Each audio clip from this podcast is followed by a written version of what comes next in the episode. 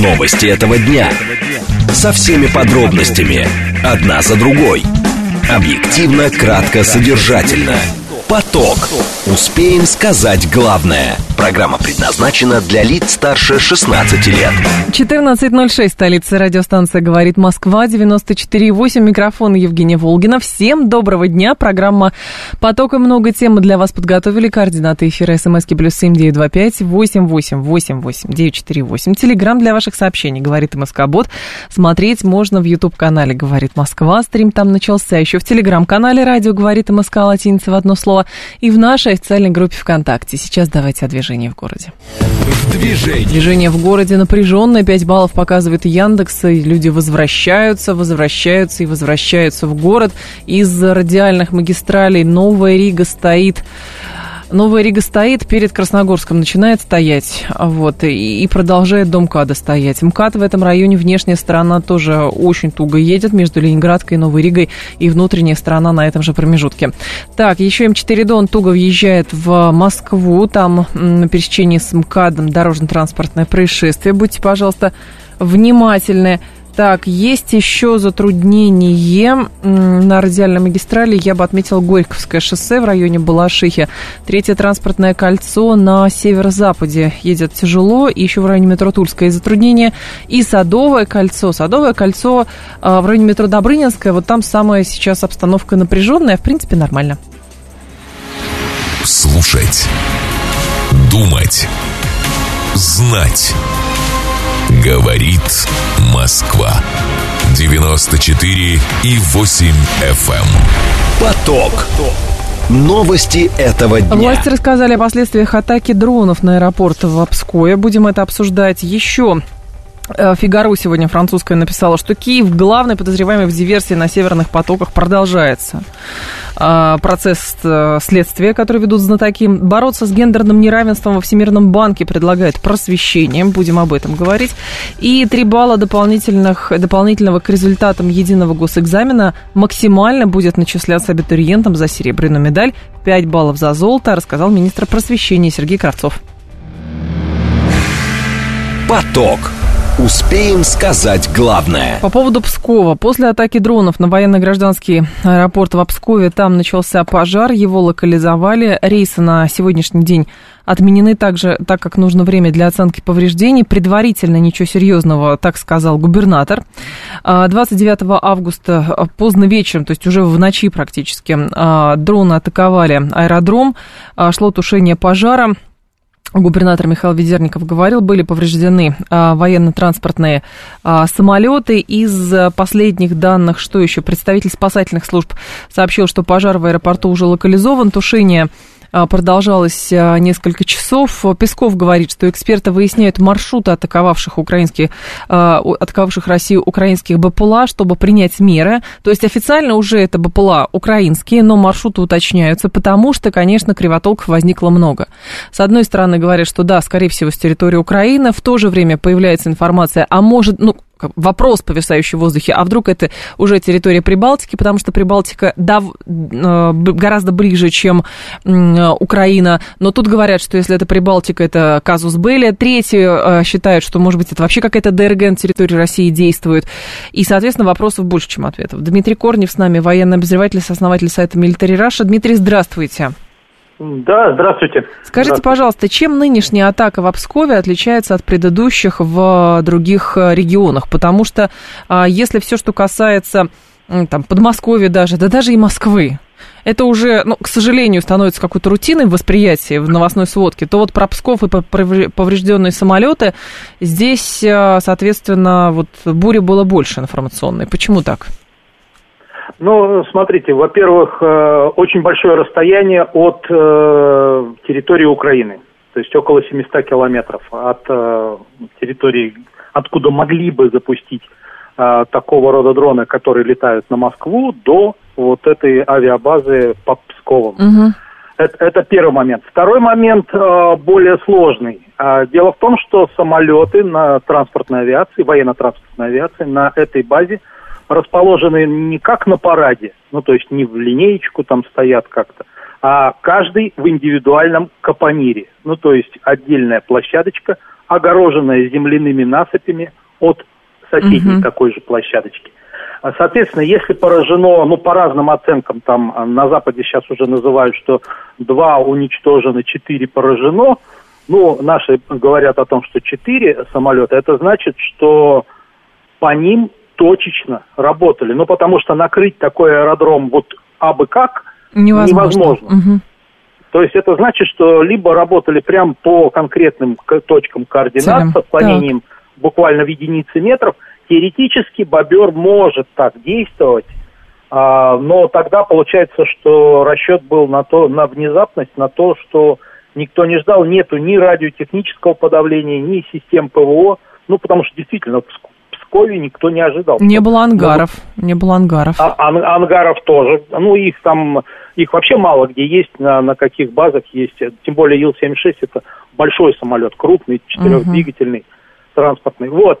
И поэтому, да, действительно родилась идея, на самом деле самая первая, которая пришла в голову, что работали обычными ФПВ-дронами с расстояния в несколько километров, и диверсионно-разведывательная группа. Контролировать, э, контролировать это мог какой-то дрон, запущенный этой же группой, но более, скажем так, высотный, например, или несколько таких дронов. Угу. Технически это выглядит, ну как сказать-то, более вероятно э, успех такого мероприятия, собственно, и то, что мы видим, э, вероятно. А то, что вот э, столько бобров полетят и долетят и попадут именно в эти точки, потому что, ну, когда бобры летят на Москву, то, ну, я думаю, что для них целью является сам мегаполис, неважно, где они взорвутся. А здесь поражены объекты, точечные mm-hmm. относительно ну, как бы... Либо, как они могли либо преодолеть все так, рубежи против... модернизировали. Да, но как они могли преодолеть тогда все рубежи противовоздушной обороны, если действительно мы говорим, что это,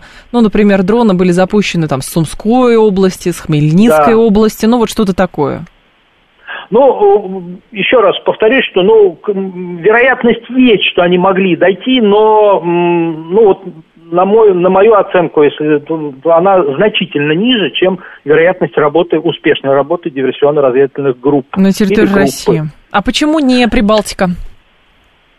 Ну, э, здесь действительно, смотрите, то есть э, это и казус Белли, это и, э, ну, непредвиденные, скажем так, ну, сложно прогнозируемые последствия для э, Европы. Я думаю, что Прибалтика сама не пустила бы украинцев э, проводить такую операцию на своей территории.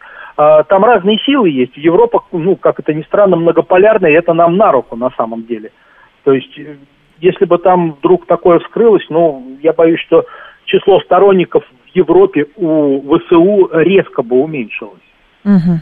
А есть еще одна версия, ну, так складывается, у нас опять наблюдается, ну, некое официальное а, молчание, отсутствие разъяснений, видимо, потому что все-таки ведется какое-то следствие, но еще одна версия, это через территорию Беларуси, но тогда возникает вопрос, что там с системой ПВО, то есть все равно все упирается, независимо от того, откуда были запущены эти дроны, все равно все упирается, а как работает система противовоздушной обороны?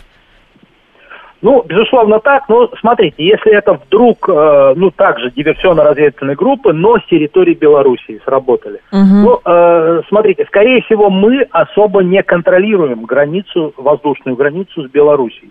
Ну, то есть там есть системы контроля воздушного пространства, э, ну, то есть от самолетов, э, еще что-то мы контролируем, но э, вот такого противодронного какого-то заслона специального против Белоруссии у нас, э, я думаю, почти наверняка нету.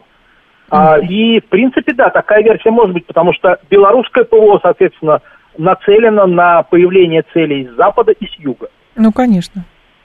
Вот, а, то есть, в принципе, ну, это такая же версия по, ну, скажем так, вероятности, как и запуск э, с, с территории Российской Федерации. То есть, ну, действительно, сейчас будут найдены пути, каким образом это было сделано, как, э, какими маршрутами проходили. Здесь бы я бы так э, читал Пескова, что какими маршрутами либо двигались те, кто запускал эти mm-hmm. дроны, либо какими маршрутами двигались дроны. Дмитрий, но а, мы с вами, помните, тоже неоднократно говорили, что основная задача противника, откуда бы, откуда бы он не действовал, это прощупывать слабые места а, значит, российского воздушного пространства, то есть где нет прикрытия, где есть дырки в, в ПВО. Вот, и, соответственно, это, наверное, как бы одна из основных целей. Другое дело, что здесь э, ваши коллеги, умные люди, отмечают, что э, Тула, Рязань, Рязань, теперь Псков, то есть те места, где соответственно, где-то срабатывала система ПВО, в Обскове. Вот вопросы. Что связывает эти регионы? Не потому ли, что основная цель – это дислокация воздушно-десантных дивизий? Ну, в том числе и военно-транспортная авиация. Военно-транспортная авиация, да, да. То есть военно-транспортная авиация, э, воздушно-десантные войска, то есть, да, это все эти регионы и все эти, ну, все эти города, это, это города базирования и, э, ну, скажем так, родные места ВДВ и родные места военно-транспортной авиации. Ну и, конечно, эти аэродромы используются не только военно-транспортной авиацией, то есть э, стратегическая авиация тоже да, может да. применяться с этих же аэродромов потому что, ну, характеристики похожи. Но с Энгельсом тоже, помните, был инцидент, поэтому с тех пор еще заговорили, что надо куда-то вглубь России все это отправлять, потому что теоретически их возможности, э, возможно их запускать с более дальних э, рубежей, вот, с более дальних территорий, чтобы они выполняли какие-то функции там, на Украине. Но это сделано. То есть сделано. у нас э, теперь вся авиация из Энгельса, основная боевая, которая летная, она перемещена вглубь угу. территории настолько, что ну, не доставит. Допустим, это оленя, это Заполярье, э, и не только олени. Ну, теперь им, да, теперь им дольше лететь э, до районов боевого применения, но зато нет налетов на базы дальней авиации. Спасибо большое, Дмитрий, я вас благодарю. Дмитрий Корнев был с нами, военный обозреватель, основатель сайта Military Russia.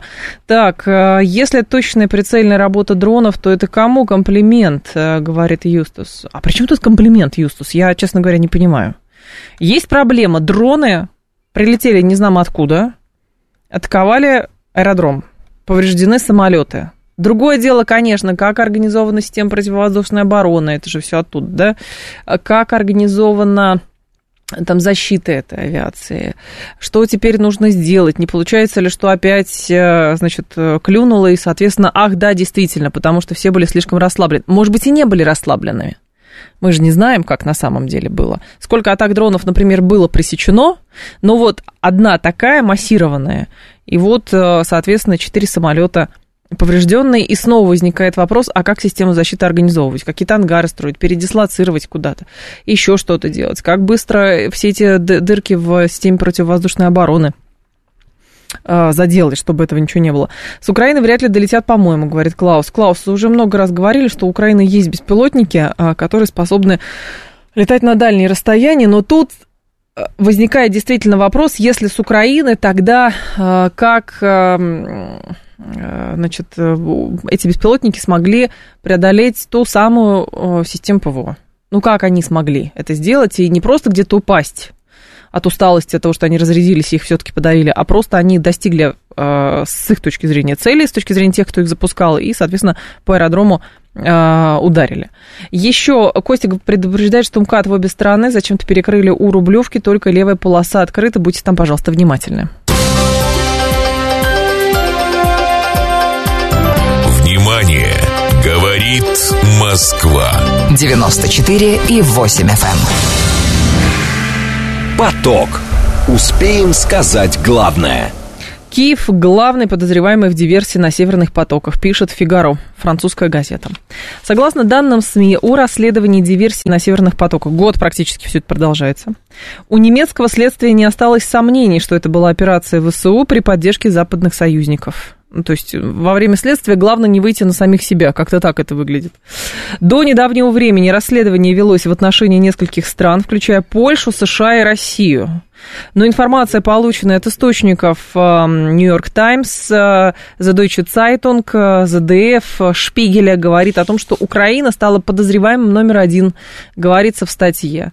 Изучив все возможные версии от участия, воен... Э, от участия кораблей до подлодок, следователи немецкой прокуратуры практически полностью Э, уверены, что к диверсии имеет отношение яхта Андромеда, которая была арендована 6 сентября в немецком портовом городе э, Варнемюнде и которая отправилась к датскому острову Борнхольм. Аккурат в тот момент, когда там проводились учения НАТО. Ну вот как-то так это выглядит. Александр Гусев с нами, доктор политических наук и профессор. Александр Анатольевич, здравствуйте.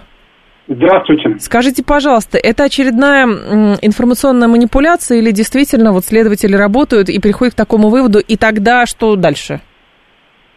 Ну, мне кажется, что это в значительной степени манипуляция, как вы говорите, Шпигель.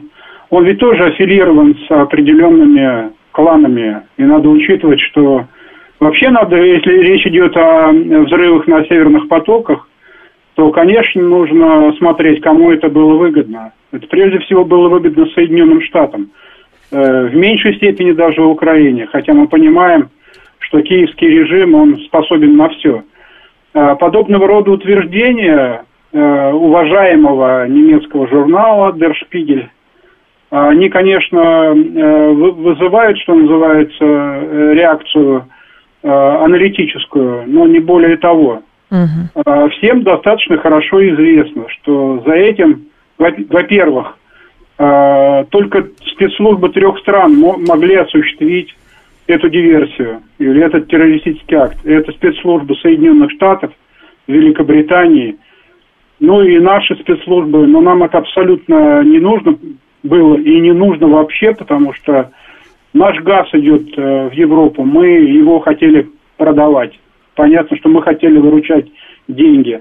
А вот американцам это действительно было выгодно. Поэтому э, вот эта так называемая яхта Андромеды, там шесть человек, ну это, в общем-то, да, украинцы арендовали 6 сентября, это действительно так, но это абсолютно прикрытие прикрытие того, что сделали спецслужбы. То есть вы считаете, что просто немецкая... Там, ну, это же не кружок умелые руки, понимаете? В том-то и дело. Человек, да. Да, шесть человек на какой-то яхте спускаются, взрывают. Ну, детский лепет на самом деле. Американцы же это знают. У американцев 54 низкоорбитальных спутника, которые снимают все. И. Но они не делятся этой информацией, понятно, они нам эту информацию не дают. Но мы в этом тоже уверены, у нас тоже есть спутники.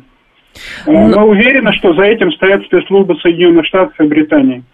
То есть в данном случае, когда немецкие следователи выходят на Украину, здесь речь просто идет о том, что они не могут выйти на американцев по политическим причинам. Естественно, но американцам просто выкрутят, э, как бы помягче выразиться, руки.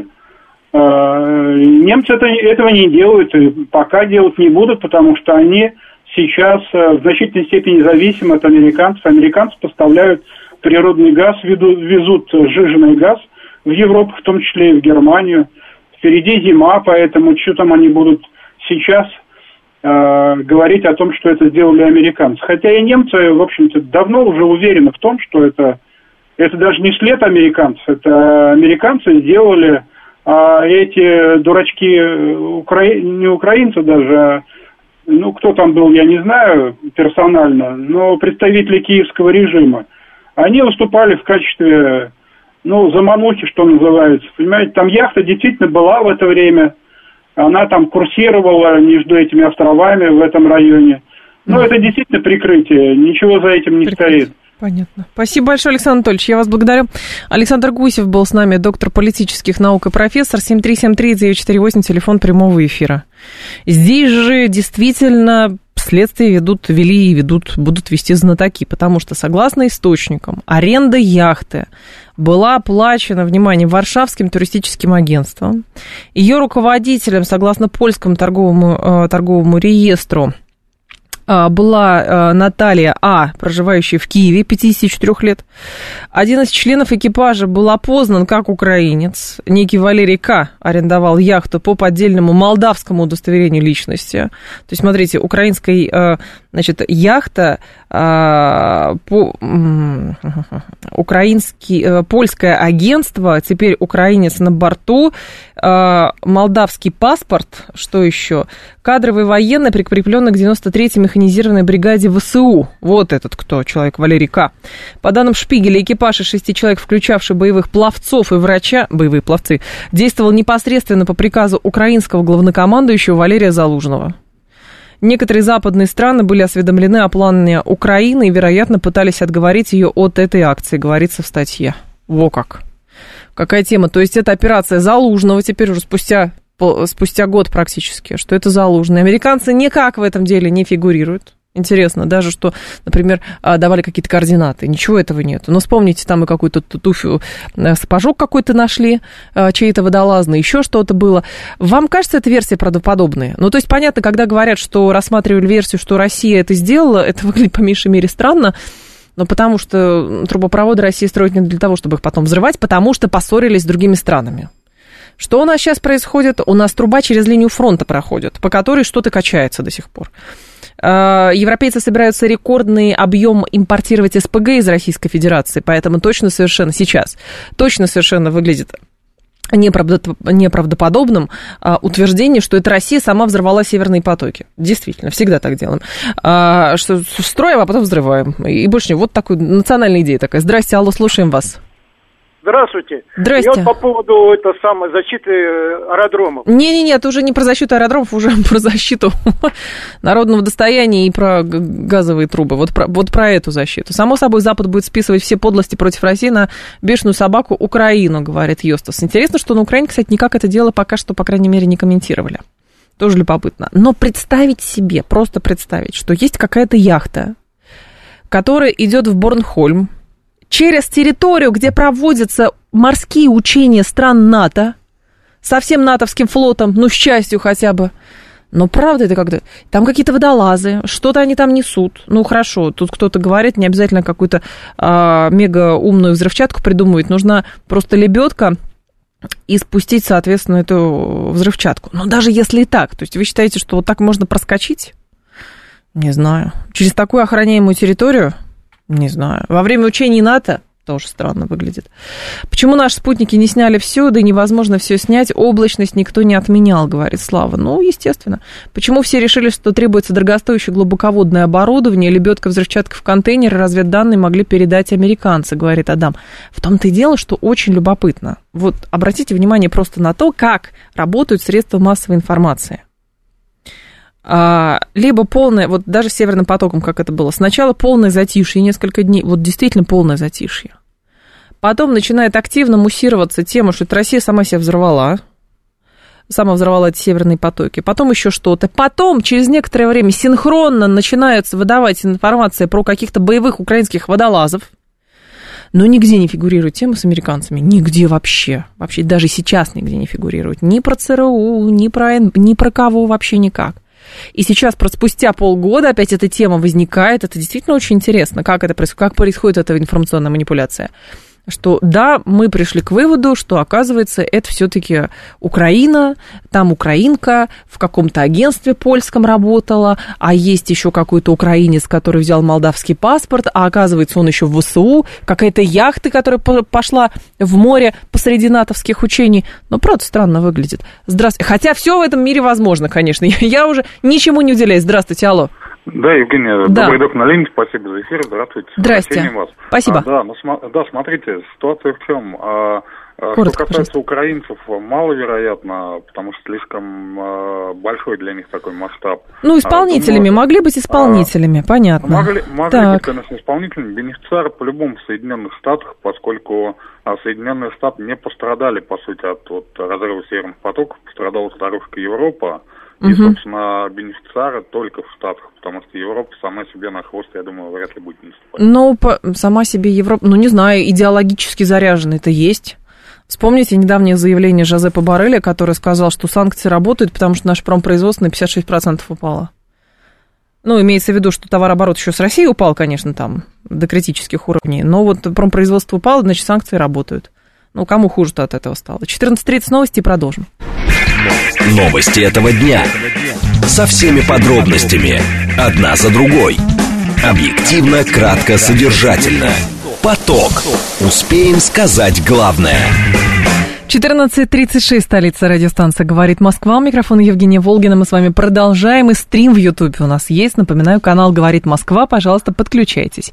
Итак, а, бороться с гендерным неравенством во Всемирном банке предлагают просвещение. То есть ликбеза недостаточно. А, Недостаточно проводится ликбез не в тех объемах, поэтому гендерные стереотипы а, существуют и гендерное неравенство сохраняется. Итак, сохранение разрыва в оплате труда во многом обусловлено предубеждениями по отношению к женщинам, показывает исследование, а, причем исследование по Центральной Азии. Принятие правовых норм, закрепляющих равную оплату равного труда, решает проблему разницы в зарплатах мужчин и женщин лишь отчасти, без борьбы с предрассудками, полагают во Всемирном банке, и устранять разрыв в развивающихся странах не получится. То есть нужен какой-то ликбез. Нужно кому-то рассказывать о том, что женщина такой же трудовой человек, как и мужчина. Поэтому ей и зарплату можно такую же, как мужчине, и, соответственно, другие предрассудки нужно убирать. Александр Сафонов с нами, профессор финуниверситета при правительстве. Александр Львович, здрасте. Здравствуйте. Скажите, пожалуйста, насколько проблема для российского рынка труда актуальна? О чем говорит Всемирный банк? Ну, вообще-то, как и в любой стране, в Российской Федерации тоже существует проблема разрыва заработных плат между мужчинами и женщинами.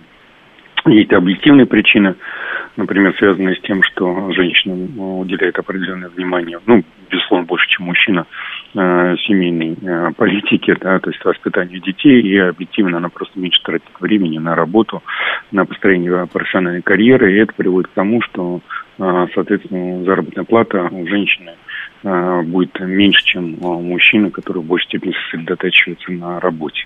В том числе, так сказать, именно женщина, как правило, сидит на больничном э, с детишками, да, это тоже uh-huh. Заработная плата в течение э, года. А есть, э, собственно говоря, у нас женские, мужские профессии. Это э, куда женщин не пускают в силу, так сказать, защиты их э, здоровья, но которые оплачиваются достаточно высоко. Да? Поэтому, например, если берем угольную отрасль, там объективно будет заработная плата женщины меньше. Почему? Потому что шахтерам, спускающимся, вот, э, не побоюсь сказать, да, то платят больше, чем, э, скажем так, диспетчеру, э, работающим в этой отрасли. Вот. Ну, и есть, uh-huh. конечно, так сказать, э, скажем так, предубеждение, да, работодателей, что мужчины более эффективны э, в силу того, что э, вот они в большей степени сосредоточены на построении карьеры, эгоцентричные в этом плане, да, и вот с ними проще, так сказать, строить отношения. Uh-huh. Поэтому, ну, как бы, так сказать, и этот аспект субъективности тоже присутствует. И если мы посмотрим на статистику, то мы все-таки увидим, что действительно, да, там уровень заработной платы в России у женщин меньше, чем у мужчин, ну, в среднем. Ну, правда, бывают, так сказать, и исключения. Да, то есть... Но здесь еще это связано, Александр Ильич, с тем, что женщина, например, а, тоже сама становится жертвой стереотипов и, например, стесняется а, просить повышения заработной платы, не может это смотивировать никоим образом. То есть эти стереотипы, они не только потому, что, ну, вот она родила, будет больше на больничном сидеть, хотя она точно так же работает, и больничный может взять и мужчина, и женщина, ну, на одной и той же должности. Поэтому здесь тоже как-то вот уже устаревшие формулировки. Абсолютно согласен с тем, что женщины как бы вынуждены себя так ведут, да, потому что почему-то э, считают а, за провинность то, что у них есть дети, да, наоборот, общество в данном случае, вот и в первую очередь государство должно создавать э, все предпосылки. Это не значит, там, что вот в Трудовом кодексе записать там работодатель ценит труд жизни женщины, плати ей больше, да. чем мужчина. Нет. А, а именно, так сказать, создание культуры восприятия а, женщины с ребенком как основу общества, да, там объяснение тем же самым работодателям, ну, вот со всех, что называется, источников информации о том, что вот не будет женщина выполнять этой задачи, да, у вас и работников не будет, угу. и будущего у него, ни экономики. Поэтому здесь, э, конечно, воспитательные меры, они там а, должны, так сказать, тоже а, присутствовать в информационной политике государства.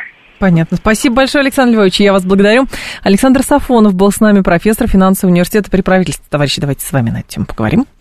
А, по поводу а, значит, гендерного неравенства а, на рынке труда и, соответственно, проведения ликбеза а, ну, видимо, а, и среди работодателей в разных э, странах, а, и, может быть, там на государственном уровне, потому что, например, вот экономист э, Всемирного банка, который провел это исследование, и на основе него написана эта заметка, говорит, что ощутимый вклад в гендерный разрыв зарплат вносит предубеждение. Эксперимент в рамках своего исследования он проводил в трех государствах. Значит, в каких э, государствах проводил? Он проводил, значит, в развивающихся странах Казахстане, Киргизии, Узбекистане. А, и оказалось, что а, значит, а, разница в оплате труда там 25% получается в Казахстане, в Киргизии 39%, ой, 39% в Узбекистане, 25% в Киргизии, а по Казахстану что-то Не вижу я, куда-то у меня делось это. Ну, в общем, смысл в чем? А, В ходе эксперимента 4,5 а, тысячи респондентов, им зачитали описание восьми работников. Продавец магазина, сельхозрабочий, администратор, инженер-программист, менеджер, врач, водитель такси и школьный учитель со случайно заданными характеристиками. Возраст, пол, уровень зарплаты и вычет налогов. После прослушивания каждой истории респонденту предлагалось оценить, насколько справедливо оплачивается труд работника. Когда речь шла о женщинах, респонденты на 7% чаще, чем для мужчин, на тех же позициях оценивали оплату труда справедливой, на 8% чаще считали, что им немного переплачивают, и на 13%, что им переплачивают значительно. Когда говорилось о мужчинах, опрошенные на 34% чаще указывали на то, что им значительно недоплачивают, ну и результаты показывают явную системную вот эту предвзятость в отношении ценности женского труда. Ну, то есть пустили на работу, и слава богу. Ну, как-то так. 7373948, телефон прямого эфира. 7373948, по коду 8495. Давайте про ваши установки поговорим. Вот есть работа определенная, есть, например, э, похожие или даже одинаковые должности. Вы считаете справедливым, когда, например, вот мужчина зарабатывать должен здесь больше, говорите вы, да, мужчина должен зарабатывать больше. 134, 21, 35 это нормально, ну, потому что он мужчина, он добытчик, ну и прочее. Вы говорите, да, 134, 21, 35, потому что женщина, правда, в декрете, рожает ребенка, ну и прочее. 134, 21, 36, вы говорите, зарплата на равных, на равных должна быть, невзирая на пол. А, 134, 21, 36, говорите вы. Вот, именно на равных. А, Итак, 134, 21, 35. У мужчины зарплата больше, это нормально. А 134, 21, 36 у, соответственно, у обоих она одинаковая. И 134, 21, 37, например, у женщин должна быть больше. Ну, по каким-то причинам. Так, у женщины в голове, кроме работы, щебарщи, садики, школа, отдаваться полностью работе тяжело. Что тут поделаешь? Ответственность за семью и детей. Смотря какая сфера, где-то поровну, где-то нет. Ну, а почему где-то поровну, где-то нет? Ну, вот я просто не понимаю. А почему, когда речь идет о а, работе, почему-то вкладывается, при том, что кодекс, там, гражданский кодекс, трудовой кодекс подразумевает, что, соответственно, нет такого, что мужчина не имеет права, например, уходить на больничный. Имеет право уходить на больничный. Нет такого, что, например, мужчина не имеет права брать отпуск. Имеет право брать отпуск. Любой, я не говорю даже про детей, просто абстрагируемся от детей. Но почему тогда просто вот э, психологически есть какая-то такая штука, которая сидит в голове, что вот у женщины меньше это нормально. 7373948, слушаем вас, здрасте, алло. Здравствуйте, это Руслан Красногорск. Но мне кажется, это стереотипы 20 века. Сейчас наоборот, чем симпатичный и человек, то есть женщина, тем у нее больше вариантов получить хорошую должность, сделать рост и зарплату себе повысить. Почему? Поэтому наоборот... Думаете, это только сейчас появилось?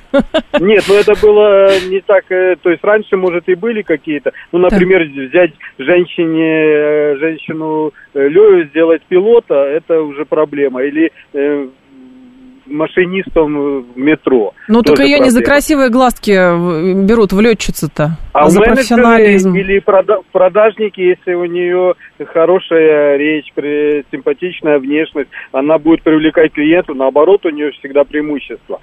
А еще и вот по мужчинам да. я знаю точ, точно, это вот преподаватели, да. Там мужчину преподаватели, если он э, квалифицированный специалист, э, за него идет борьба потому угу. что женщин всегда на порядок, ну, в разы больше, чем мужчин, поэтому да. молодой, симпатичный, умный, мудрый мужчина в коллективе, это всегда преимущество, и если придет девушка вместе с ним на одну и ту же должность, он, конечно, победит. Он, конечно, победит, но это тоже интересно. Это тоже интересно. Давайте еще поголосуем. 134, 21, 35 вы говорите, что мужчина должен зарабатывать больше. 134, 21, 36 говорите на равных. Если речь идет о ну, каких-то э, похожих э, должностях. Причем тут психология, где нужна физическая сила, женщина много не сделает. Ха, вы не знаете женщин, дядя Вася. Что может сделать женщина? Вот. А, так, у мужчины сейчас может быть меньше а, женщины без службы в армии берут в органы, говорит Слава.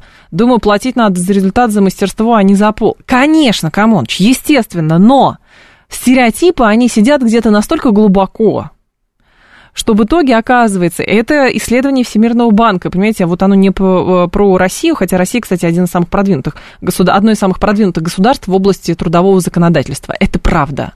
Трудового, социального законодательства. Да, исследование проводилось в, по э, странам СНГ. Здесь взяли выборку, это Казахстан, Киргизия, Узбекистан. Вот, кто-то сразу говорит советское наследие, советское наследие, Советский Союз, кстати, стоял тоже вообще впереди планеты всей по э, трудовому равенству, социальному и, и прочее. Вот, здесь, может быть, еще накладываются какие-то культурные особенности, понимаете, как-то как-то женщина может работать, а, там, да, она будет сидеть с детьми, поэтому ей нужно платить меньше. Почему ей нужно платить? Ну, вот правда, не ну почему ей нужно платить меньше? Хотя делать, по сути, она больше, потому что еще семья, щи-борщи, а, дети, школы и так далее. Зарплата должна быть одинаковой. Женщин-грузчиков не видел, говорит Слава. А женщин-грузчиков не видели. Ну, хорошо, женщин-менеджеров вы видели. А, женщин-пилот ТЭС, как правильно, не знаю, тоже видели, наверное, нет. Деньги, которые зарабатывает мужчина, это общие, а что зарабатывает женщина, это ее личное. А то, какая разница, сколько ей платят, говорит Михаил. Далеко не во всех семьях такой, Михаил. А, думаю, пла... а если она не замужем, то есть а, семейный статус тут при чем? Вот при чем тут семейный статус мужчины или женщины? Она пришла работать. Причем замужем она, не замужем она, есть у нее кто-то, нет у нее, один у нее ребенок, бездетная она. А, там, не знаю, семеро по лавкам у нее. Какая разница? Какая разница? А, деньги моей жены, мои тоже. Не надо, ля-ля, говорит дядя Вася. Ну, если вы так договорились, ради бога. Здрасте, слушаю вас, алло. Здравствуйте. Здрасте. У меня три короткие мысли по вопросу. Пожалуйста, давайте. Первый, значит, страны, которые а, были исследованы, можно было это исследование не проводить, поскольку они, в принципе, патриархальны а, по сути своей природы и менталитета. Поэтому Так. это и так понятно, что там сказали. Второй мой довод заключается в том, что дискриминация в сфере труда в России есть. Мгм. Это элементарно оправдывается тем, что в Трудовом кодексе есть статья о недопустимости дискриминации а, в работе. Да, И так. она присутствует в судах, в частности, самое распространенное, в чем она присутствует, это сокращение. Работодателю гораздо проще, чем привлекать какого-то сотрудника к ответственности несколько раз, попытаться его сократить. Ну, и понятно. одного человека, и это все доказывается в суде, это Мгм. а, как бы решаемый момент. И третий у меня довод какой, что мерило всего не гендерный признак, э, во всяком случае в Москве, Санкт-Петербурге, Казани, Екатеринбурге, а мерилом всего является в первую очередь а, профессионализм. Ценят профессионалов, а не по полу. Это потому что- хорошо бы. Это же самый... уни- Спасибо большое. Это самый универсальный критерий. Конечно, профессионализм, естественно. Но мы все равно рабы каких-то собственных установок или общественных установок. Вы говорите, что лучше это исследование можно было не проводить, потому что патриархальные страны, но поверьте, женщины, которые живут в этих странах, они тоже хотят равноправия. Там, финансового, например, равноправия, социального рав- равноправия. И если так у них сложилось, что женщина получает меньше, это не значит норма. Это значит наличие проблемы. Вот и все.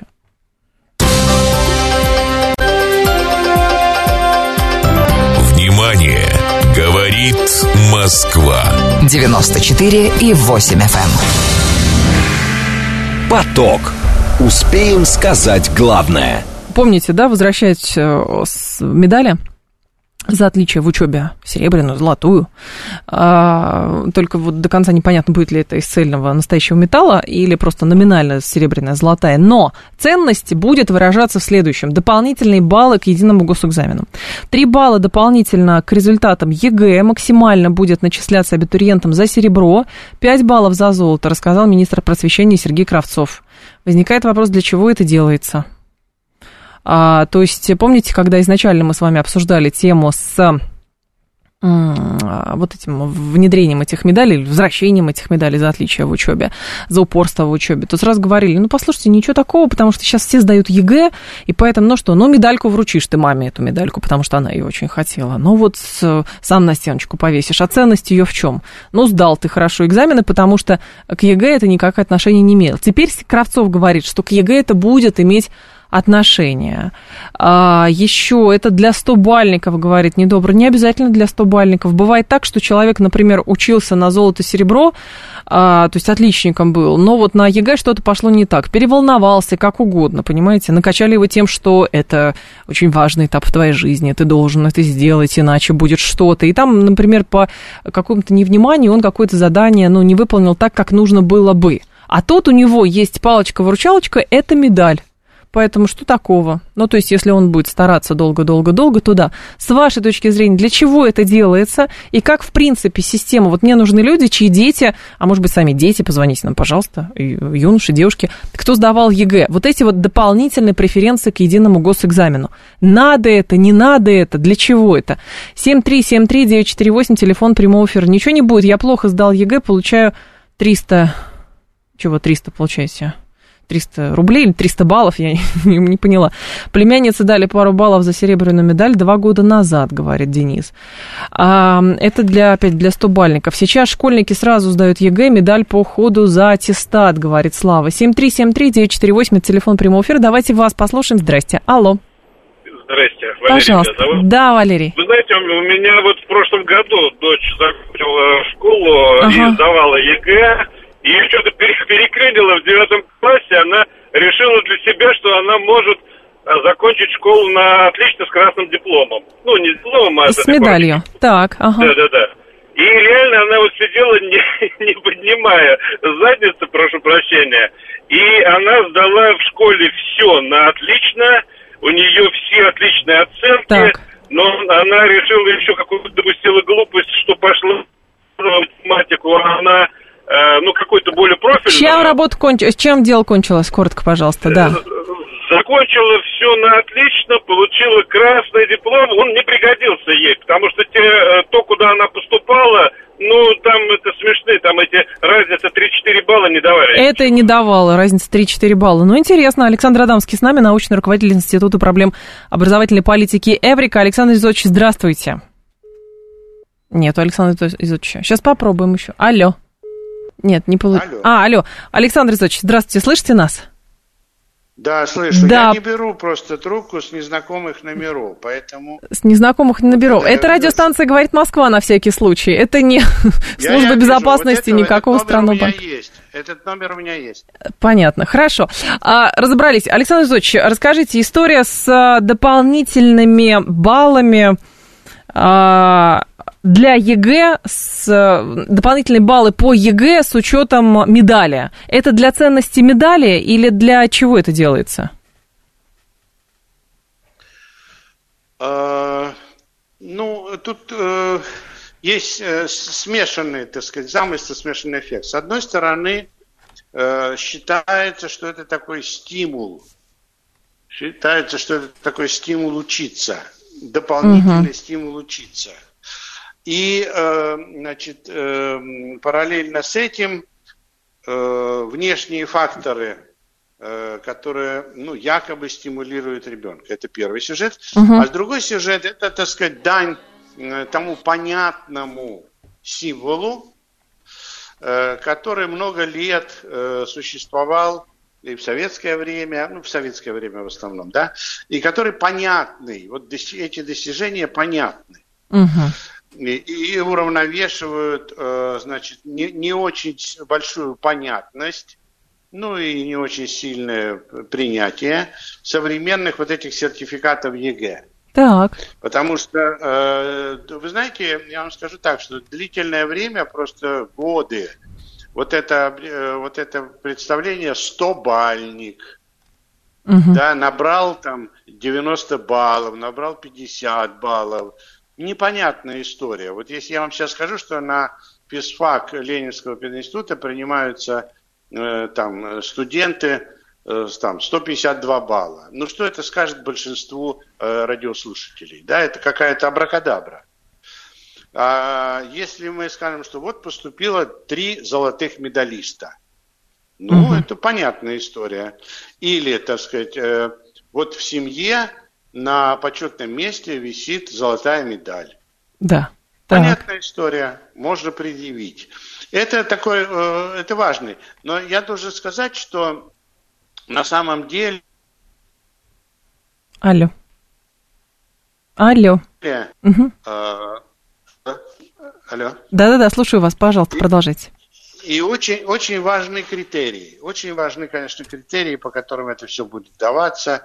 Э, то есть это текущая, текущая успеваемость, это, опять же, успехи в сдаче единого государственного экзамена, э, какие дополнительные факторы. Там, я помню, в советское время было поведение, активность какая-то. Портфолио какое-то, наверное, это... которое модная сейчас штука, это портфолио, которое собирают с детского сада, ну что-то такое.